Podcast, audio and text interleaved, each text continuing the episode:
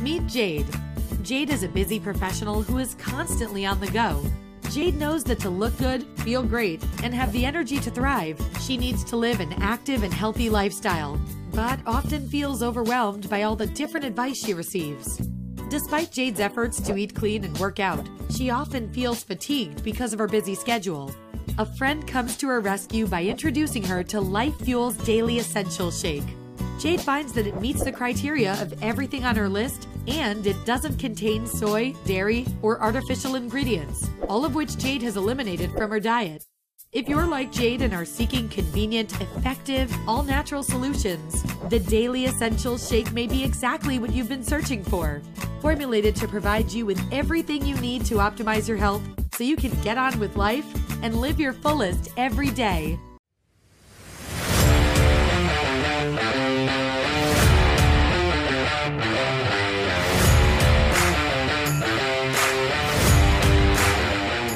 What is up, Arizona high school basketball fanatics? Welcome back to the Arizona Small Ball Podcast, where we discuss one of the hidden gems in Arizona, small school basketball.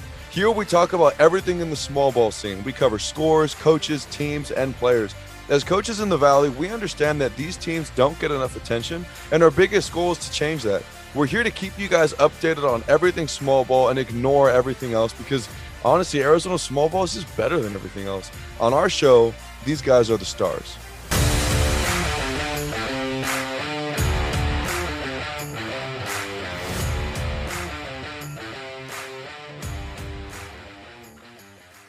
It is Wednesday, June 22nd. Reyes is here with me as always. And we're going to really focus this episode on one of the greatest, if not the greatest, high school event in Arizona, Section 7. Reyes got to hang out over there and watch a ton of games. I got to catch up with a bunch of coaches and players and kind of hear how things were going. Reyes, I know you really enjoyed yourself. You run events a lot. So I know it was fun for you to check out like this massive event at Section 7. Let me just start this pod off by asking you this because there were some small ball teams there that you saw. What did you learn about the Arizona small ball scene at Section 7? I think I learned something that we knew, but probably others didn't know. Obviously, like we, we talk about the uh, the upper echelon of like small ball teams you know, like the SCAs, the Ranchos, the Coolidges, and all that sorts. Uh, we knew we knew that we we knew they can compete with just about sure. anybody. We knew that, but just for the general fan or just for the general public, like it's just kind of like oh, they're a three A team playing against a six A team or a two A team playing against a six A team or a five A team. This six A or five A team is just going to walk all over everybody. That's not the case. Small ball held their own, honestly. You know what I mean? From the team that I was able to see, I saw Valley, I saw Coolidge, I saw Rancho. I saw I wasn't able, and I was so upset I wasn't able to see SCA, but you know we were able to look at their schedule a little bit and see how they did. Um, I watched Arizona Lutheran, North Valley Christian, so I and I saw PCD and uh, Mohave Accelerate. So like I said, I got a pretty good handful of the small ball teams at Section Seven, and just kind of seeing them compete against one another against some of these bigger schools. It was just really cool to see how they actually are, how they actually were able to compete against you know these bigger schools, you know, and you know actually win some games and like we're not surprised about it, but like I said, for the general fans, like it's probably just like a whoa, what just happened? Yeah, I think also just on that big of a stage, you know, having all those college coaches there, whether it's from Duke or Texas or whatever, and even just like what you said, the casual Arizona high school sports fan or high school basketball fan, they probably do see a, a 3A matched up against a 6A and they're like, oh, they don't got a shot, like they're about to get killed. But for Arizona small ball fanatics like us, like you guys, you know, it, it, was no shock, but it was fun to see some of these teams compete against the bigger schools. Which team really stuck out to you, man, uh, from the small ball scene during Section Seven? Because I, I know there were some. No, I mean, yeah, there was a couple. You know, I'm just gonna highlight Arizona Lutheran. The only the only team they lost to was that Big Red school. I think it was from like Orange County, I believe. So I obviously we don't really know much about them. You know what I mean? But uh, they ended up beating it's them. A like dumb name for a school it's a silly name, Big Red, but it's whatever. It makes me um, think of a yeah. drink, and I always hated that drink. Like that's a dumb name. ALA was actually able, you know, they beat they beat North Valley that night, and then they go on to beat PCD, Phoenix Country Day, and then they beat Malk. So they beat three top, you know, top teams in the AIA as far as small ball. And you know, Arizona Lutheran was able to walk away with that. I thought Coolidge was very impressive. I know there were some talks. I don't know if we mentioned in the previous episodes about Gant if he was coming back or not, but just a you know spoiler alert, he's back at Coolidge and you know Coolidge is kind of you know picking up where they kind of left off. You know what I mean? They're looking really good, good, man. They have a five nine freshman. Uh, he actually did pretty good work against Chandler, which is a six A and a pretty you know notable six A in the AIA with Coolidge, you know, they they beat Chandler, then they beat Sandra Day O'Connor, which is no joke. Coach Cole over at AC, or who used to be at ACU, is now the head coach over there. So he runs a pretty good ship at Sandra Day. You know, Coolidge was able to beat them. During that Sandra Day, I, I just want to say this. During that Sandra Day O'Connor game, they were led by Gant. Gant had 20 points in that game. So he was like, he's coming back as a senior. He was their anchor last year. It looks like he's their anchor again. I mean, the kid's tough the kid's so tough. And a game that I was really upset that I wasn't able to watch. But uh, Valley Christian and Coolidge, you know, they met once and uh, met against each finals other. Finals rematch at Section Seven. That's I doesn't and, get better than that. And just like before, it was a close one again. But the same result. Valley pulled away by six, 58 52. I was really hoping to see that game, but I saw Valley earlier. Uh, I saw him play against Horizon, a couple of these other schools, these bigger schools. And what Valley has is they don't really have anybody new. They're just kind of led by Luke Shaw. He's grown a little bit. I believe he's like six three now. The kick and score, if I don't remember the stats right off my head, I hope I don't butcher this, but if I'm not mistaken, it was like 35, 33, and 30, right? I or think it was a 39 point game in there, maybe. But, but maybe, the, yeah, maybe like 39. Up, he's lighting up the stat sheet right now. Yeah, he's lighting up the stat sheet right now. You know, obviously his father at GCU was there, and a couple other coaches were able to, you know, get a look at Valley Christian. You know, and they have the Greer brothers, and they, you know, they, they have a couple other pieces as well to kind of mix in there. But Valley's obviously a solid team, you know, so they did what they needed to do. Cool. Hey, let, let me ask you this about Valley really quick about Luke Shaw, because I know a lot of you guys who tuned into the pod last year you're probably done hearing about the name Shaw, right? Caleb Shaw's gone now and like want to be done. Luke Shaw putting up these kinds of numbers. I mean that we're going to be talking about him this year as well because he he's a good player. He's different than Caleb Shaw, but he's a great player standalone on his own. Reyes, do you think that Luke Shaw has gotten so much better skill wise? Or do you think it's just the exit of Caleb Shaw, his older brother, that now there's more room and opportunities for him to score? Like, which of those do you think it is? I think it's the fact of his older brother leaving, honestly. I think he's always had the offensive talent because even last year, he was pretty much of a knockdown shooter. He was able to get to the free throw line pretty much at will because, I mean, he, he's really good like, at getting to the free throw line he you know he uses his body well. He'll kind of throw his body into some weird angles, but he'll you know he'll get a shot off, and you know he can't really do much about it even if you're in a good position, you know. Um, I think it was just the fact of, you know, Caleb Shaw leaving. And so I think now he kind of understands, like, this is my team. And I think he's going to uh, run the ship and just kind of see how far he can take Valley. I don't know what that's going to look like. But as far as right now, I mean, Valley looked very tough and very solid in that Sector 7 showing. And I will add the Greer brothers have grown a little bit. I keep hearing numbers like six five, maybe like they're just they're get they've gotten bigger they can also shoot. They played huge parts in that game in the championship. So they're returning a lot of championship experience, which is cool. I would have loved to see the matchup between Valley Christian and Coolidge because I would have loved to see those young kids from Coolidge fare against them. Two kids in the backcourt for Coolidge that are just going to be tough, a tandem together. Carlos Coronado, class of 2025, and Tori Golston, class of 2026 they're leading their team right now. And I mean, they just got youth. Coolidge is going to be loaded again. I see them getting really close back to where they were last season. I don't know if you agree with that or not. No, I mean, I, I do agree with you. I think um, obviously we'll get later. We'll, we'll dig a little bit deeper into this conversation as we you know head forward because there's another team that I really truly believe truly believe is a you know upper echelon team that wasn't at Section Seven that probably should have been there. And you know, just a note too, Valley did go up. They went four and zero, I believe. They obviously, I think they won their bracket. Yeah, uh, they, they it was the Arizona family bracket. They won that whole thing. Yeah, they played Horizon, they played Prescott, they played Coolidge and Tucson. And so, I mean, just those teams let alone, those are all pretty top teams in their respective conferences. So, you know, shouts out to Valley Christian for, you know, holding down small ball, you know, just kind of doing what they always have done, just win. I loved watching the little bit that you sent me about Coolidge, and I'm sure that you saw this too their dribble drive offense is back.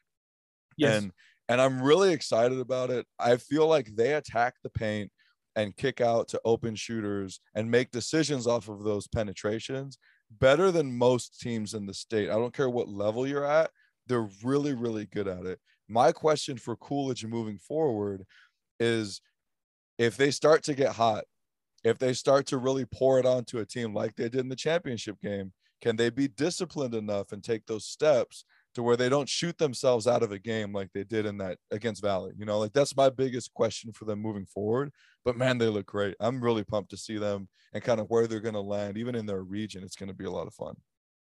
No, I agree. I agree. But um, we I mean we also saw Fountain Hills too. I kind of forgot to mention. You know what I mean? Fountain Hills they lose their first game, and then you know they pick it back up. They win like a pretty close one, 61 to 60 over Queen Creek. Question: they, What was it like without Xavier Mike, without their shooter? How does their new look team look? What was the role of Aiden Logan? How are they looking together as a whole? So I think I, I think we were talking about this a little bit when I was watching them actually play. Um, the offense the offense is obviously different.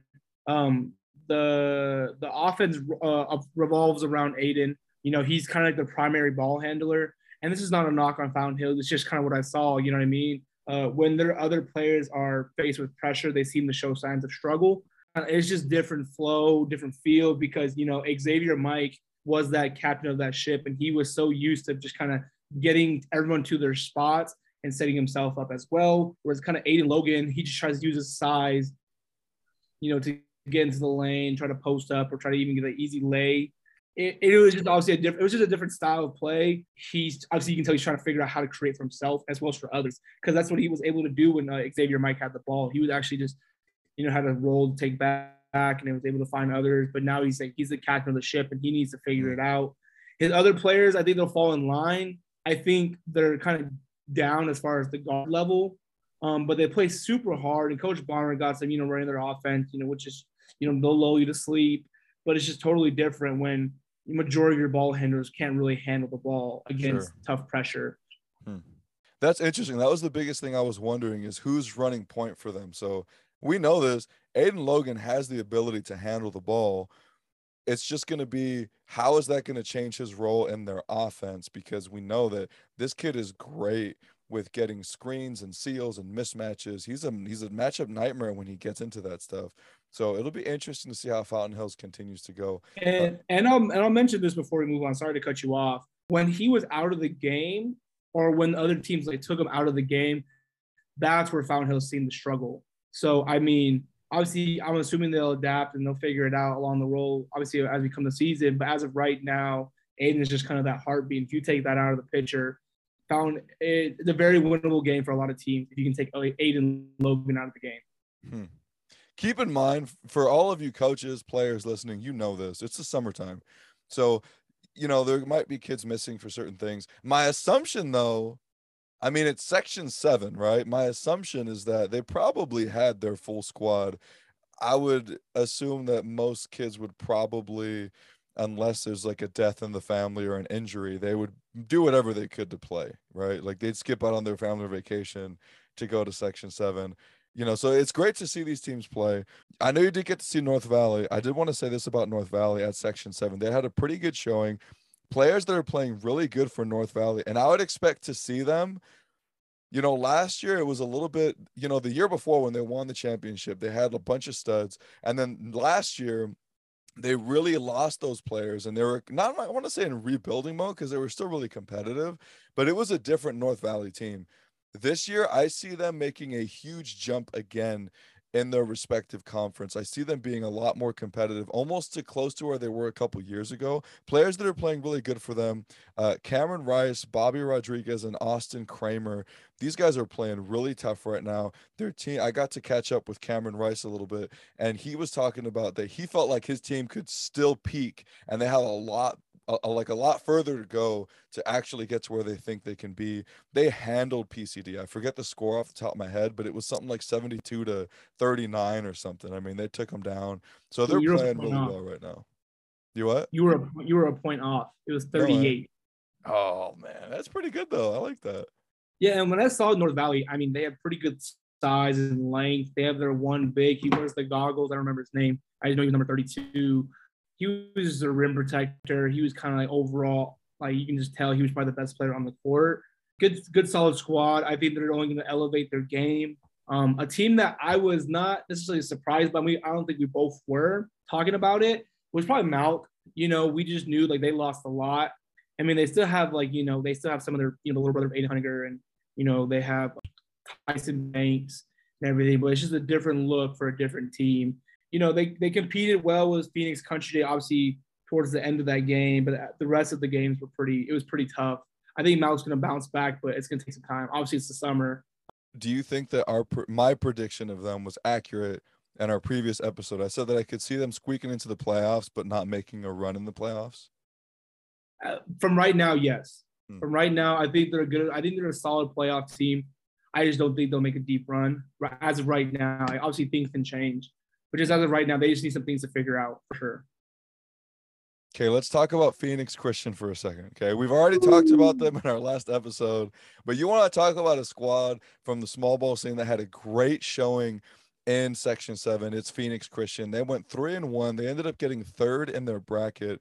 I got to catch up with Coach Strizek. We really wanted to get out there to see it, to watch them play, but the ending of the weekend was crazy for both of us, so we didn't get to get out there and watch you guys.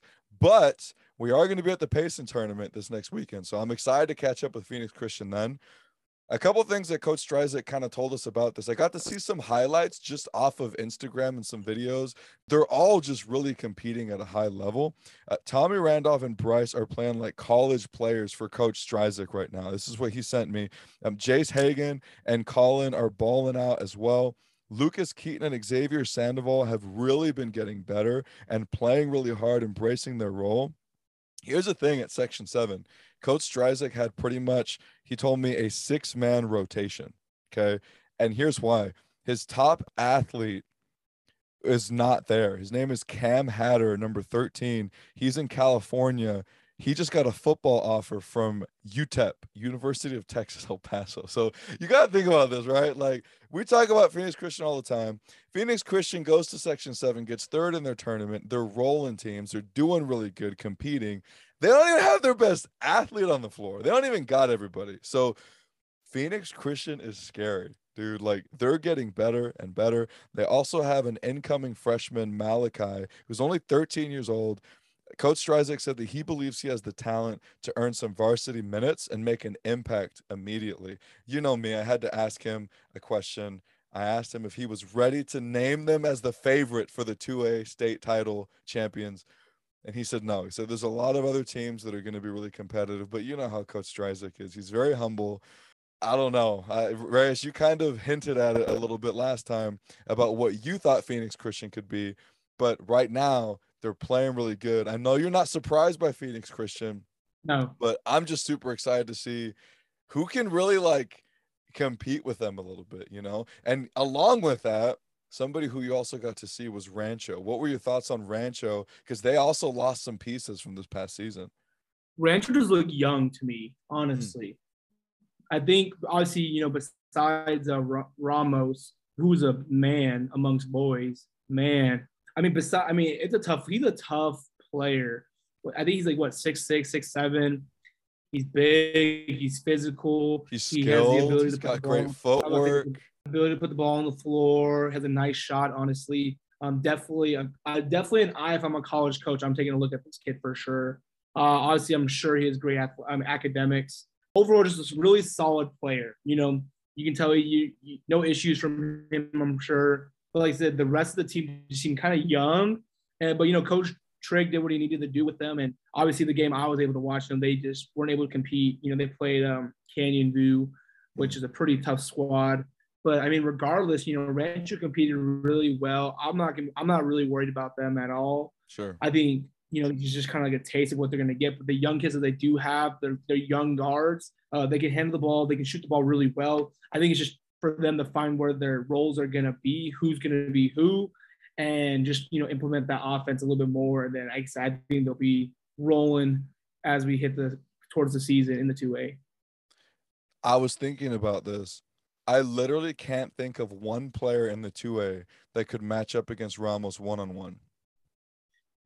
I'm gonna be in the 2A. In the 2A, I I mean you can even yeah I mean 2A I can't think of a player that could match up with him one on one. I mean, you put a smaller guy on him to try to pressure him, he's going to take him down low. You put a bigger guy on him to try to body him up, he can take him outside. I mean, and he's crafty enough I just think teams are going to be pulling the coaches are going to be pulling their hair out, trying to figure out do we send double teams? Do we do box and ones? Do we zone them? Like all that kind of stuff, you know. So I, I really like Ramos. I'm looking to see, I'm looking for him to make a massive jump in this season. He needs to get a little bit more recognition around the state, in my opinion. I think he's really, really one of the most talented players I've seen. No, I really do agree with you on that one, especially. I think, like I said, this kind of the way he's heading individually. I mean, he's gonna be a tough talent. Hopefully, he finds a good place. Obviously, I wouldn't doubt if he. I'd be surprised if he doesn't go play, but he's gonna find a place. Someone to go play at that next level. But like I said, you know, you look at Rancho, their, their schedule and their, you know, the wins and losses, whatever. I'm not really necessarily worried about that. I mean, their schedule is pretty tough. Obviously, no excuses for anybody, but I'm just saying, like, this is one of the teams that has competed with these bigger schools for the past five years. So I'm not looking at this as a, step back or anything like that. I just think these kids, these young core, are going to get better and they're going to figure out a way. And yeah. Okay. Are we going to end this thing as far as talking about teams about Scottsdale? Because we kind of have to, even though we didn't get to see everything we wanted to from Scottsdale at Section 7. You want to talk about probably the best duo of freshmen that are coming into into a program in the state you have the potential to look at these two kids that are coming in. You got Elijah Williams, who I can't I can't remember how tall he is. Do you remember the the height that six I have four. on there? Is it six, six four? four? It's it's six four. I promise. I feel six, like it said six seven somewhere. You're insane. It's six four. I might be. I just wanted it to say six seven. So Elijah Williams is coming in as a freshman. Okay, Elijah Williams is the son of Monty Williams, and if you have not seen, it was funny. I I heard about this like a month ago or so, and I was like, "Who's Elijah Williams?" And they said, "Just look, go to YouTube and type in Monty Williams' son." I was like, "That's all I have to type in, and he's gonna come up." And he had all these Ballislife mixtapes things already.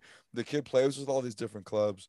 Elijah Williams will be an immediate impact player this kid is dunking on everybody that he's playing against. He's a great athlete. He can shoot the ball. He seems, from everything that I'm reading about him, he has like a lot of really good character and good upside for a young kid. The son of Phoenix Suns head coach Monty Williams will be there as a freshman. He wasn't at Section 7 because he was injured, but it doesn't matter, right? Because sometimes you don't even need to play to get an offer because this kid got offered at Section 7 without even like stepping foot on the floor the University of Washington. So that just shows you we'll be on the watch out, small ball. It, it just shows you the upside that some of these colleges see in Elijah Williams. So you have that to think about with Scottsdale Christian. You also have an incoming freshman by the name of Jacob Weber. This kid is six four. Again, he's an incoming freshman. He's a great shooter, all around player. Here's a, a couple numbers that I was able to catch from a couple games that he had this summer as far as just showing his shooting ability. In one game, he went eight of 12 from three. In another game, he went seven of 10 from three. Okay. And I think one of those was against Gilbert Christian. We know Gilbert Christian's no pushover. They're a great defensive team. So you want to talk about adding Elijah Williams, Jacob Weber to also fan a, a, seasoned veteran point guard who's already won a state championship. You have Hunter Wales who has championship experience, who's like six six, six seven. He's long, he's big. You have a lot of their younger players that are coming up that got a lot of experience. I mean, Scottsdale's going to be tough. Where do you see them in the 3A, man? Because I heard people say, oh, yeah, Scottsdale Christian's playing with the big boys now in the 3A. And I just kind of laughed. I'm like, bro, you guys just don't know. Like, Scottsdale, Scottsdale, like, they're going to be in any conference they play in, they're going to be there at the top. And if you don't think that, you don't know anything about Arizona Small Ball where, where do you see them? Like, where do they like fall for you in your mind? Uh, this is no, uh, this is no particular order right now. The team, the top teams in the 3A for me. Oh, well, are, are we giving top teams right now? Let's just do it. We're doing top teams right now. Okay, what like top four, top five? We can do four or five, which I'm just gonna name mine, and then you can go whatever. Okay, I'll go top four. I'll go. I'll give you my top four. There's no particular order. All right. I'll go Valley, I'll go Scottsdale, I'll go Coolidge, Holbrook, and then I will throw in five. I don't know. Uh, mm, no. Wait, actually, I'll do top four. How about that? I can't think of fifth. If I think of fifth, I'll tell you. So I'm I'm staying top four too. and mine's exactly the same as yours. For all of our listeners, I want you to know we did not talk about this beforehand. Okay. Why do you put Valley over Scottsdale? Well, well, I mean, I said no particular order. I'm just saying. Oh no, no, no, no. The, the, my order is Valley, Scottsdale, Coolidge, Holbrook, like in that order. So literally the same order as me too. Okay. Literally the um, same order. Like that's I put that at like one through four. I think like even though obviously Scottsdale did reload and you know Michael Fan, you have Hunter Wells, and you have this new incoming freshman Jacob. You know he's putting a big number. He averaged like 25 throughout the tournament. Scottsdale obviously reloaded. They're always gonna be really good team. They're gonna be well coached, defensively solid. But there's just something like well, last year when we count not we didn't necessarily count out Valley, but we just kind of pushed them to the side and just kind of seeing what they were able to do and continue to do with the kids they, that they have now. Because think about it, if you think about it last year, the Greer brothers, they were all freshmen. Mm-hmm. Luke Shaw was a sophomore. So, I mean, they have all these kids that are just still have like two or three years left. And I mean, they already have championship experience. You know, Coach Greg is going to do a great job developing them even more. So, I mean, I'm just not surprised. And I think that if Valley and Scottsdale met right now, I don't know if it would be, I think it would be a really close game. I just think that Valley would probably pull out on top on that one. Call me crazy if you want. I just think that right as of right now. So that championship level experience is why I put Valley over Scottsdale. Now we all know this. Scottsdale, Scottsdale already had they already have championship experience, but think about right and think about two of their premier players that are going to be a centerpiece for their team. They're incoming freshmen. They don't have that yet.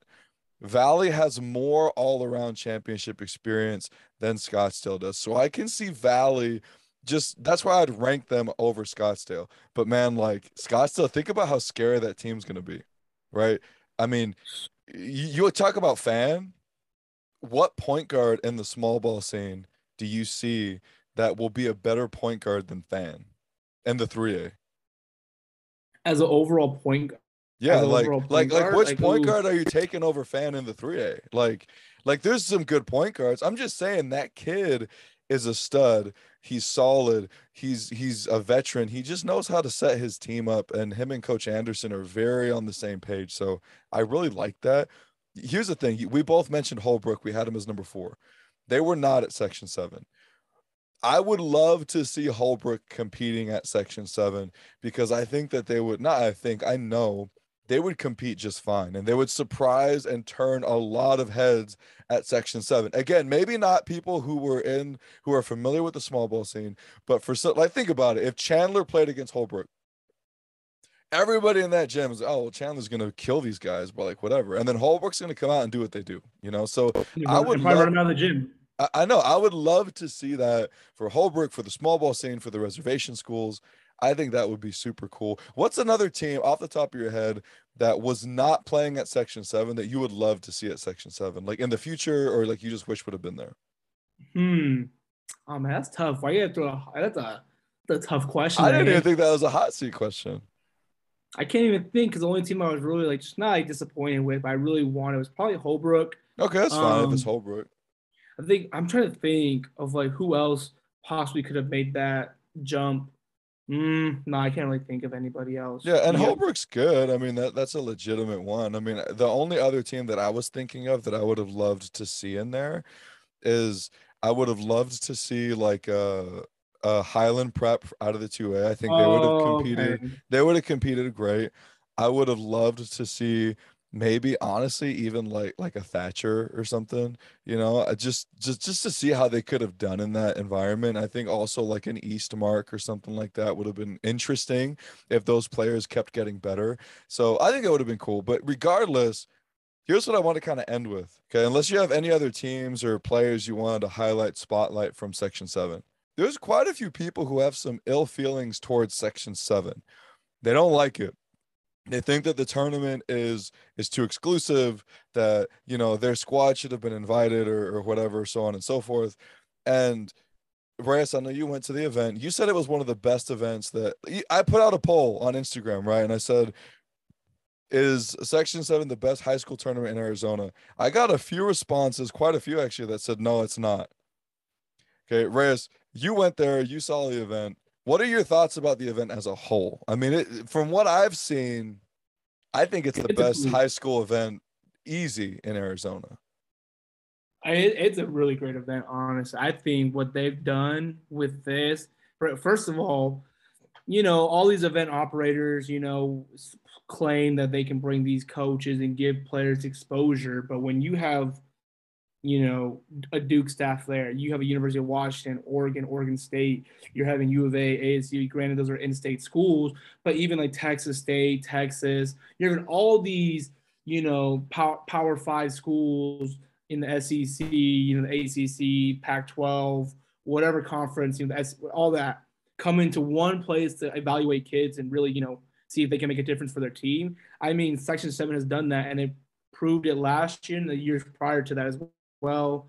I think it's a really great event. They got a lot of teams. Obviously, I think there's some politics that do play into it for some teams that do get in there that I'm not gonna say don't deserve a shot.